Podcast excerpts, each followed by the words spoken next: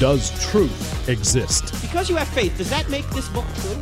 Does God exist? So when someone says there is no truth, if you apply the claim to itself, what should you say? Is that true? They don't think Christianity's true. They're talked out of it. You know why they're talked out of it? Because they've never been talked into it. Cross examining skeptical and atheistic views. Welcome to Cross Examine with Dr. Frank Turek. Jesus said, Go make disciples of all nations. Ladies and gentlemen, notice he didn't say make believers. He said make disciples. There's a difference. We're not just trying to get people fire insurance, we're trying to make them more and more like Jesus. That's our goal to know God and to make him known, but to know him in such a way that we're conformed to the image of his son. That's what discipleship is all about. And it's really difficult in America to make disciples because we're so individualistic, we're so busy, we got so many other things going on. What can we actually learn about discipleship from Babylon in the book of Daniel? And why can we make the claim that everyone is someone's disciple, including your child? Everyone is someone's disciple. You're being discipled by someone. Most kids are probably being discipled by the iPhone, TikTok, YouTube, Instagram. How do you counter that? And how can we use research to discover the best way to disciple young people or even older people in Christian education. That's going to be the topic today from our guest, Shanda Fulbright. Shanda is the lead teacher on a couple of our online courses. One is called Train Your Brain, that has to do with logic. And another course is called Let's Get Real, which is really, I don't have enough faith to be an atheist for sixth to eighth graders, could be fifth to ninth graders, dependent upon their maturity level. Uh, and that class actually begins uh, in January. And if you want to enroll your young person in that, you can get a 20% discount if you enroll before December 15th. The same thing is true, by the way, for the Why I Still Don't Have Enough Faith to Be an Atheist course which is uh, coming up in January as well. I'll be your instructor. If you take the premium version, you're going to be on several live Q uh, Q&A Zoom sessions with me. Just go to crossexamine.org, click on online courses. You'll see both of those courses there, but you want to enroll before December 15th for the discount. Now, our my colleague Phoenix Hayes is going to take the interview from here. She is going to interview uh, the great Shanda Fulbright. So here we go. Oh, and one more thing. At the end of the interview that Phoenix and Shanda have, don't go away. I've got a really important announcement that you're going to like. In fact, it may even help you with Christmas shopping. So don't go anywhere. Welcome to the I Don't Have Enough Faith to Be an Atheist midweek podcast. I am Phoenix Hayes, and I am sitting here at the SES National Conference in Apologetics uh, with Shanda Fulbright. We are so happy to be working with Shanda. She's done phenomenal work creating some amazing courses on apologetics, on logic that are geared specifically for our middle school age kids, but truthfully, adults kind of love them too, especially when you're trying to step into an introductory course on logic as I've helped build the course with her, making it look attractive and working on videos, I will tell you, I now know so many fallacies at the drop of a hat. And this is stuff they're not teaching in school. So that is a quick plug for a course that you should definitely check out. And Shanda's doing a phenomenal job sharing the product with people and talking about it while we're at the conference. But right now, I want to talk to Shanda about something a little bit different. So, for those who don't know, Shanda is a former public school teacher. Uh, from California. She's also uh, got her certificate in apologetics from Biola. And so she's got this great combination of experience and education that she brings to cross examine in online Christian courses and with her own work and podcast at uh, Her Faith Inspires. And what I want to talk to her about is a little something called discipleship. So, this is a word that we just heavily associate with the church. Mm-hmm. Oh, discipleship, that's a church thing. But you've got another angle on that. So can you can you talk a little bit about that? Yeah. So about a couple months ago, I'm looking at speaking at a conference, and they want me to talk to parents and how to encourage their kids in you know the world that we live in today, which that seems to be a concern of many parents. And I don't blame them because I'm a parent myself. So I'm going through and thinking about, okay, what am I going to talk to these parents about? Well, let's just go back to the age old command that Jesus has told the church go out and make disciples right but then you have to ask well what does that mean what, what does it entail mm-hmm. and i had uh, thought about when george barna talks about worldview to me i'm like my mind immediately associates that with well it's whatever you have been discipled with whatever you've been discipled to believe whatever you've been discipled whoever's been teaching you they've mm-hmm. been discipling you and that's how your worldview is formed so basically discipleship is a fancy you know, worldview is a fancy word for discipleship. Like basically. a Christianese version it's of Christianese. developing worldview. Exactly. everyone's doing. Right. Which people don't realize that that's what they're being. Like if I have a worldview, which first of all, you have to tell them that they have a worldview. Everybody mm-hmm. has one. Mm-hmm. And then you have to say, because you're somebody's disciple. That's how you have to take it, right? Right. So my my thing to the parents was, who's discipling your kids?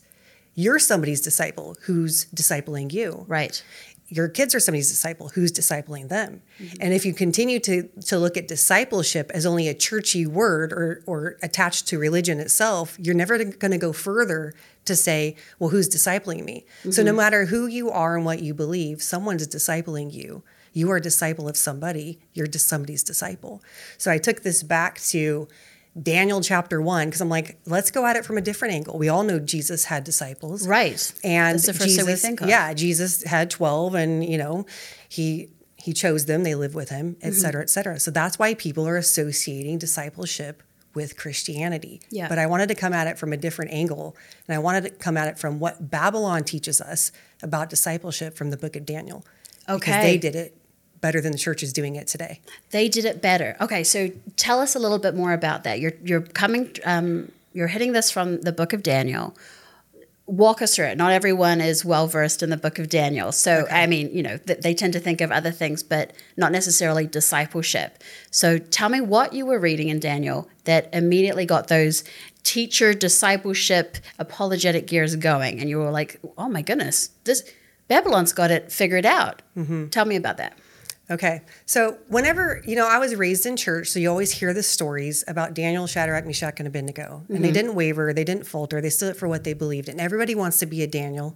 Everybody wants to be a Daniel, uh, Shadrach, Meshach, and Abednego. Yeah. Will I ever have that great of faith? Will I ever be that, um, you know, convic- my convictions be so much so that I never bend with the culture? Uh-huh. We have to look at what got them to that place. Right. And so, when you look at Babylon, you look at three things that they did to disciple now, yes, I'm going to use the word disciple because everything that Babylon did is part of what discipleship is, no matter if it's coming from a Christian worldview, if it's coming from, you know, an Islamic perspective, no matter who is discipling and making a disciple of a, a, student, they're using these three things. They're intentional, they're immersive, and they are not neutral.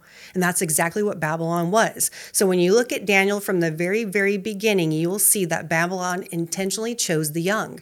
They chose the the nobility, the people who are of royal descent, and they took them because they wanted to make sure that their minds were moldable. If you go back and read the first, like I think it's five to six verses, you'll see that they knew that these young boys could easily be educated and indoctrinated into the ways of Babylon.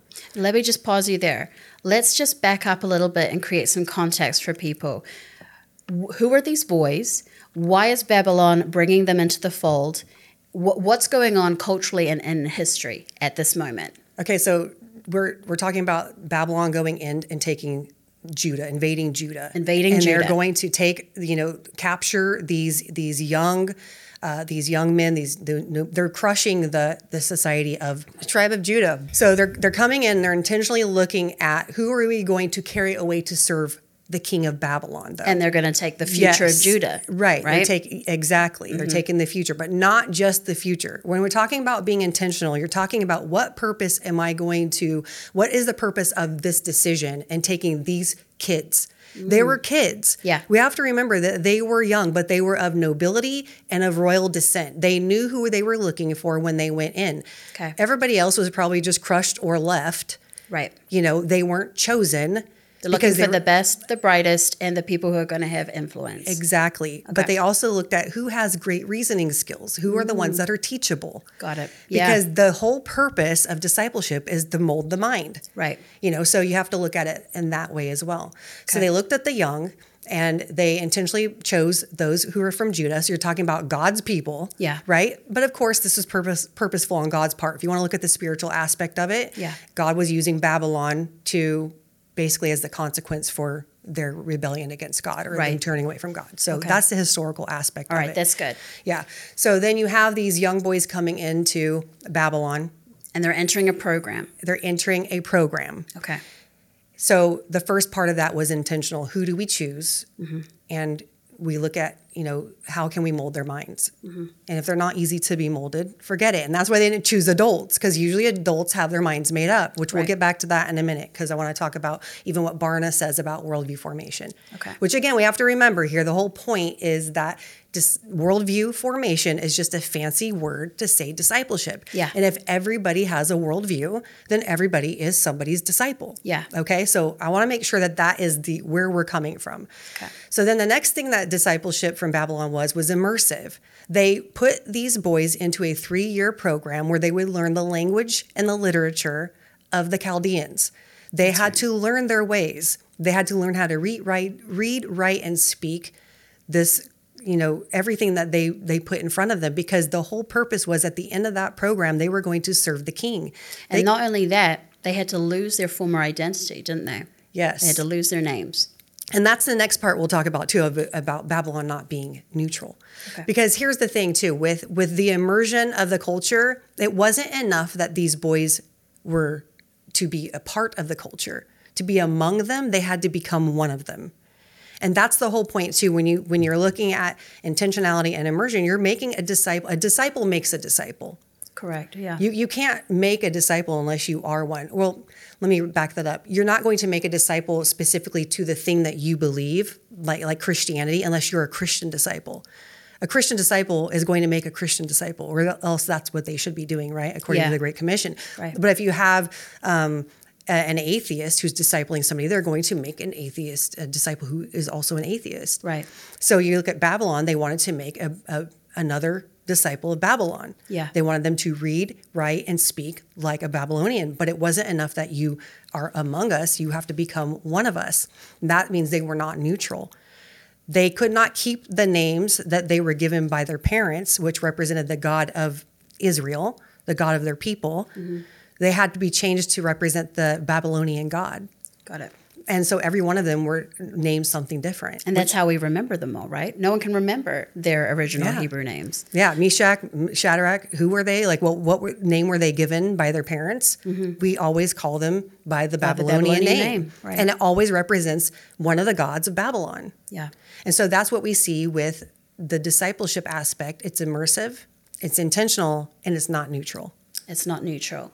So tell me about what we learned from how Daniel responded to that because he picked up on it immediately. He's like, I, I see this. You're pulling me in. You've chosen multiple minds. You're putting me in a systematic program for three years for a specific outcome. You're disconnecting me from my community, making me take on a Babylonian name, mm-hmm. learn your culture. He's thinking, but I'm not going to be one of you. He's he's one of the very very few, and this is what we're all taught. We want to be the Daniel, the one that pushes back. But Daniel had to have some kind of equipping before he walked into that. Yeah. What did his parents do? Do you think? What did his community do to set him up for success to walk into a full immersion program for three years and still be able to maintain who he is, who he was brought up to be, without losing that? Right. And that's one of the things I don't want people who are listening from the church to say, oh, so we're supposed to, bab- to disciple like Babylon.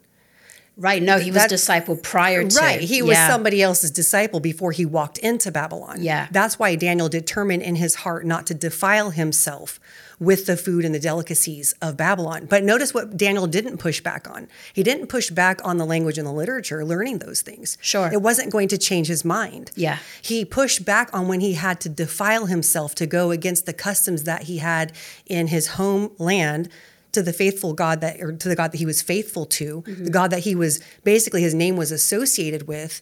When I have to enter into the practice of Babylon, that's when I'm going to push back. That's where But the I line gets drawn. Mm-hmm. Exactly. So he literally was saying, I don't mind learning this because I already know the truth. Yeah. I don't mind to learn how to even speak it because I already know the truth. But if you want me to engage in it, that's where I draw the line Mm-hmm. because he was already somebody else's disciple, which shows that when you say, I'm going to determine in my heart not to do this thing, his mind, he's determining it in his mind because the mind and the heart are often synonymous, especially in the Old Testament, right? Right. So he had already made up his mind not to defile himself. So I wouldn't say, oh, use the example of Babylon. What we're saying is that is the way of discipleship. Babylon's way is the way that you disciple. It's just you're going to be intentional, immersive, and not neutral when you disciple. Babylon just know, knew how to do it. Right. And so what you've observed is Babylon knew the system. It hasn't changed. Humanity still operates that way. They had an effective system. However, Daniel had already received a better, a similar system before he walked into theirs. Exactly. And so our children are also being hit with Babylon's system. Some would even call it indoctrination, but it's a discipleship program. It's making more Babylonians, the best of the Babylonians. How do you and and it worked, right? The the majority of the young um, men brought out of Judah succumbs to that Sure. training. So we know it's effective. We know it's taking place in our current day culture. What happened with Daniel prior to walking into that that made him have the immune system, if you will? He the the understanding, no, I know who I am. You can't change that. I can learn all about what you believe. That that's not going to change my mind, but I'm open to learning. Well, you have to remember what what did Daniel and his parents would have likely to have had? Yeah. they would have had the Pentateuch, the first five books of the Bible, Yeah, right? And yeah. you look at Dan- Deuteronomy 6, and the parents are called to be diligent with their kids. Right. You're, you're called to be intentional with Yeah. your kids. Yeah. You're, as a family and in your home, you're immersing your children into discipleship. Mm-hmm. And then you are not neutral. And we also see that example go to Jesus, when, how he worked with his own his own disciples. Yeah. He intentionally chose the 12. He said, Have I not chose you yet? One of you is a devil. That's he right. He said he was very intentional Very when he chose them. Then he immersed them into a three and a half year ministry with him, Yes. where he would teach the crowds and then pull them to the side and explain it to them. Yeah. And then he was not neutral because he said, You can't serve two masters. You're either going to hate the one and love the other. Yeah. And by the way, I'm the way, the truth, and the life. There Yeah. is no other way to the Father but by me. Yeah. He was very e- exclusive and not neutral and unwavering. But you have to say, people get upset with Jesus and how he did discipleship.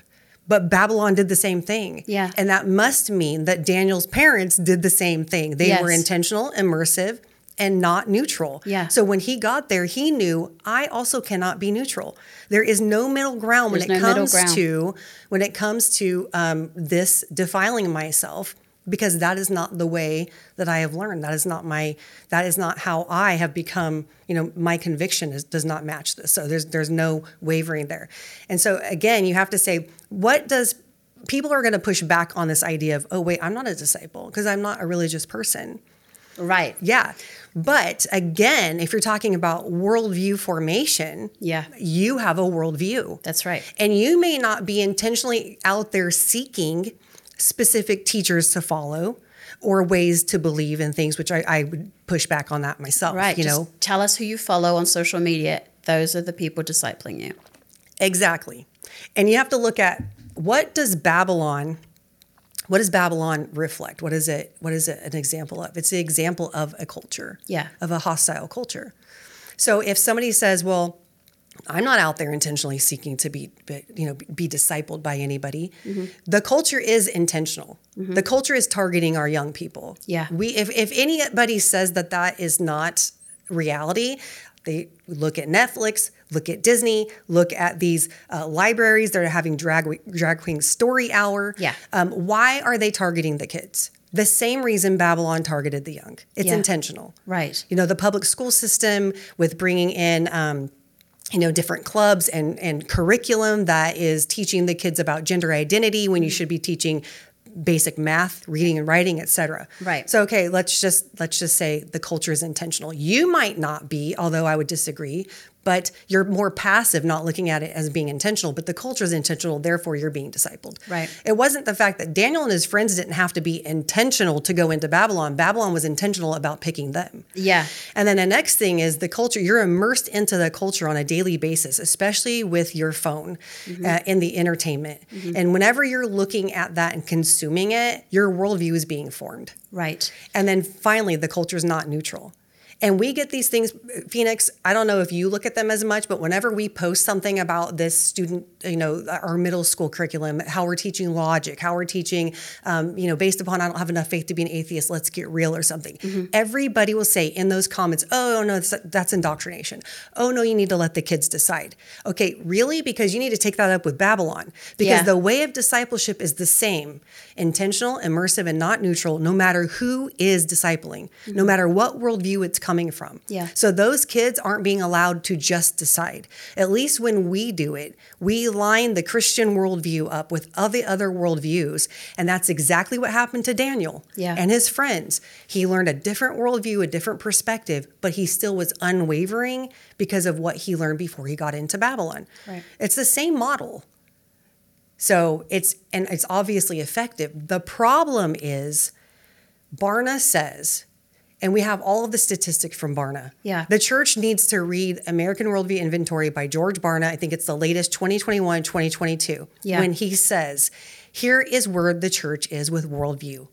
65% of Americans claim to be Christian. I know Natasha Crain throws out the statistic often. Yeah. But when people who haven't heard it realize, oh, okay, wow, that sounds great. 65% of Americans are claiming to be Christians. Yeah. We're a majority Christian nation. Yeah. With anybody with eyes and are paying attention to the culture can say something's wrong with that claim Yeah. compared to the way that we're what, what's reflected in the culture, right? What is the uh, what is the definition? What is the qualifier for that for that number? Right. Right. So get past the claim and get into the to the actual beliefs and the way that we're living. And we'll Yeah. see that Barna says six percent actually have a biblical worldview. What does that mean? Six percent actually think biblically. They actually think like a Christian, like God wants us to think through the word. Yeah. And then that means how you think will will reflect how you live. Yeah.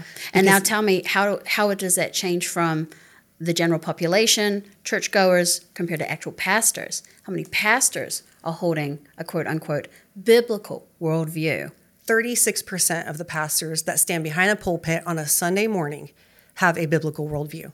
Incredible. Yeah, 17% of children and youth pastors have a biblical worldview. Incredible. And So- if you're part of the 6% in the congregation, what does that tell you? Most of the people aren't going to notice that their pastor doesn't hold a biblical worldview. Exactly. Right. Because again, disciples make disciples, and you're making the disciple of the thing that you are, have already been discipled to. Mm-hmm. You're passing on that worldview to the next, you know, to your student, I guess you'd say.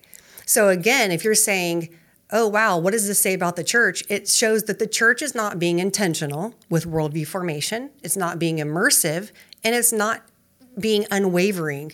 It is neutral. The churches. It's, it's what I would say is passive because Barna says worldview in the church is caught more than it's taught, and it is not caught at Babylon. In Babylon, it's taught. In Babylon, it's immersive. They are they have a focus, and in, in teaching, we say this: when I get into a classroom, I have targeted instruction.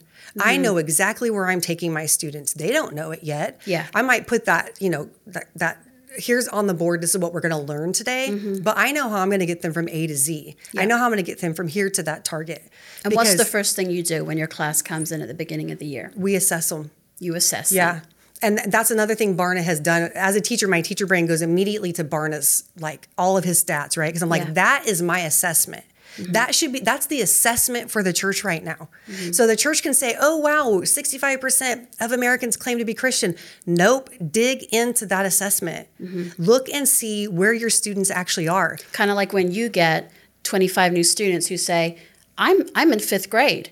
What do you have to ask them? Yeah. You're in it, but, But- are you ready? But are you ready for fifth grade What does that content? really mean? The very first thing a teacher has to do is I have to go assess my students. Mm-hmm. I have to say, I know what I have to teach them. I know what they need to know by the end of this year, but I don't know if they're ready for it yet. Mm-hmm. So I have to go test them and I have to say, are there any gaps in their learning?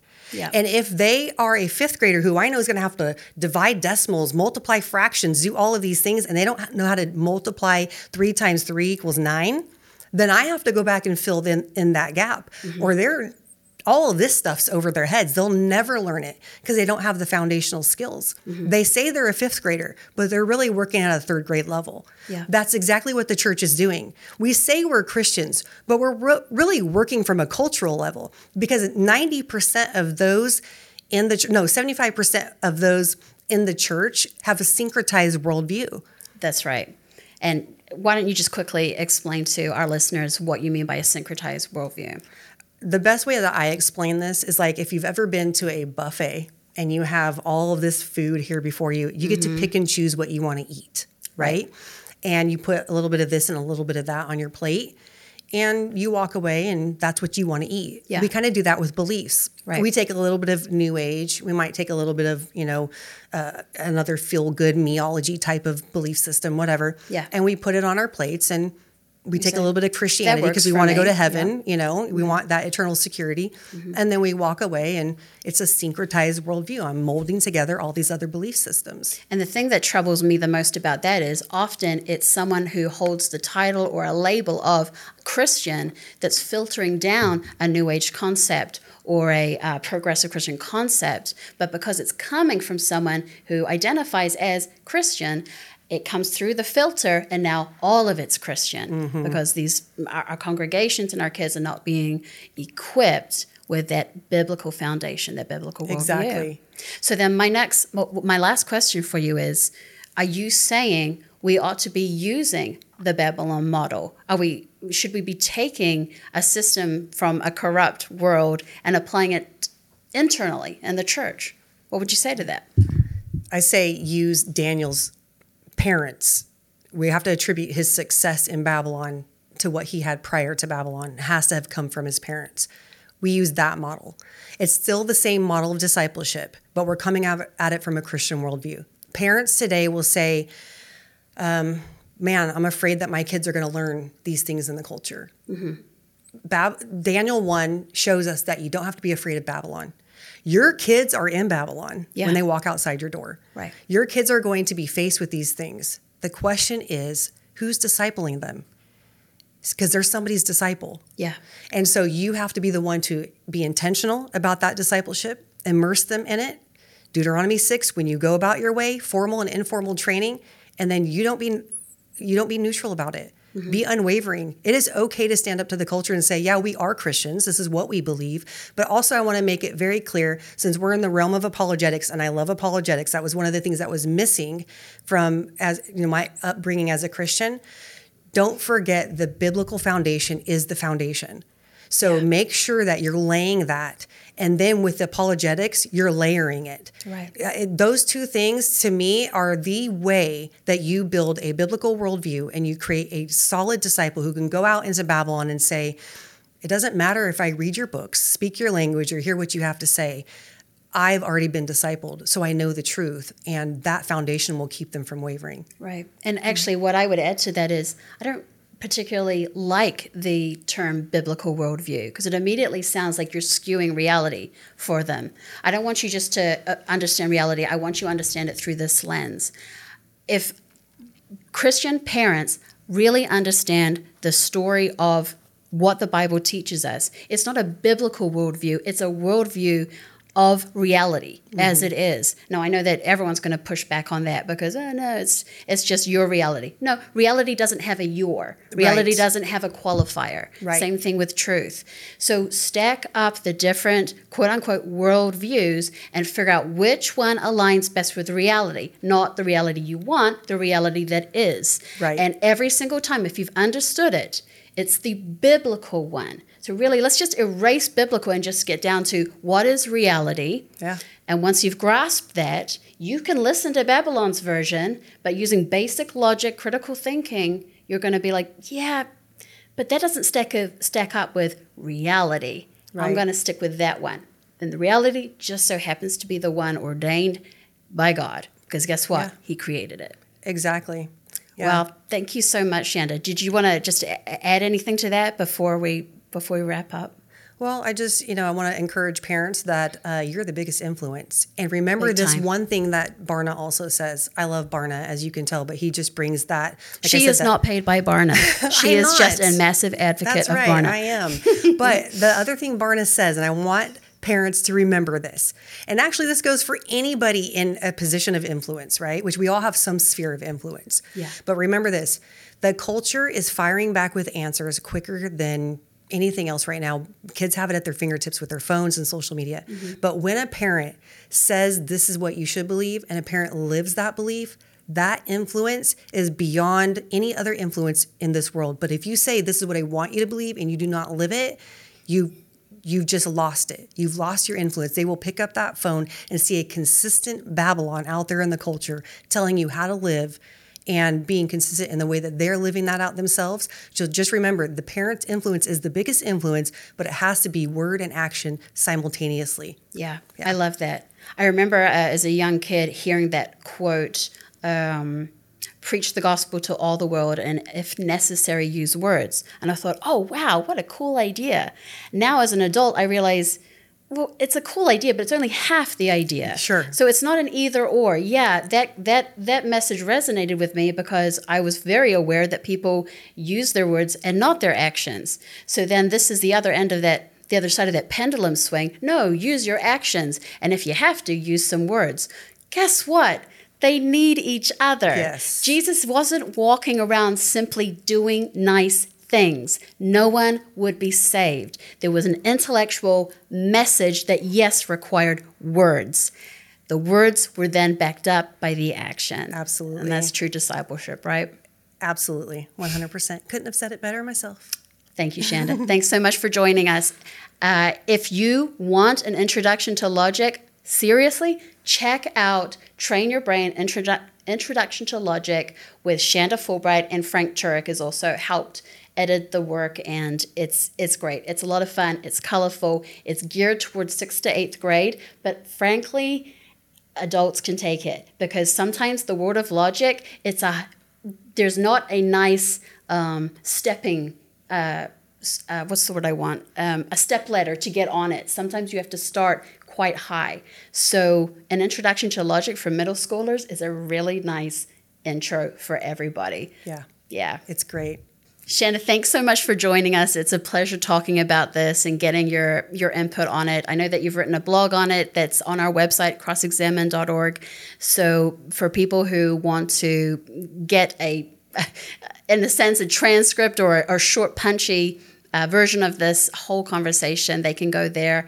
Uh, this you're listening to the I Don't Have Enough Faith to Be an Atheist podcast. This is our Tuesday, our midweek episode, and of course, make sure you subscribe because we also have great content coming out on Fridays every week, two week, two a week, Tuesdays and Fridays. And I'm Phoenix Hayes. Thanks for listening. Ladies and gentlemen, the brand new Why I Still Don't Have Enough Faith to Be an Atheist course is 20% off until December 15th. Go to crossexamine.org, click on online courses, you'll see it there. And the same is true for Let's Get Real, the course for sixth to eighth graders. Go to crossexamine.org, click on online courses. You'll see it there, but you got to sign up before December 15th. Thank you, Shanda. Thank you, Phoenix. Ladies and gentlemen, I'm often asked, what can I give a non Christian who won't read an entire book on the truth of Christianity?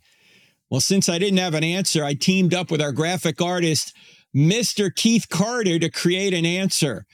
And what Keith has done before he came to cross examine, he he worked with clients such as Lucasfilms, the NFL, Disney. He even won an Emmy with ABC because of his artistic talent. And so what we've done is we've created a unique comic book overview of the evidence for Christianity. It's called The Four Point Case for Mere Christianity. It's a quick 10, maybe 15 minute read. It's beautifully illustrated by Keith, and it also points them to other books that we have should they want to go further into the evidence. The only place you can get this unique comic book is at our store. So go to crossexamine.org, click on store. You will see it there. There's two versions. There's the full color hard copy version, and we only have a couple of dozen copies of those left. But we have plenty of copies of the soft cover. Again, it's called the four point case for mere Christianity. It goes through the four points. Does truth exist? Does God exist?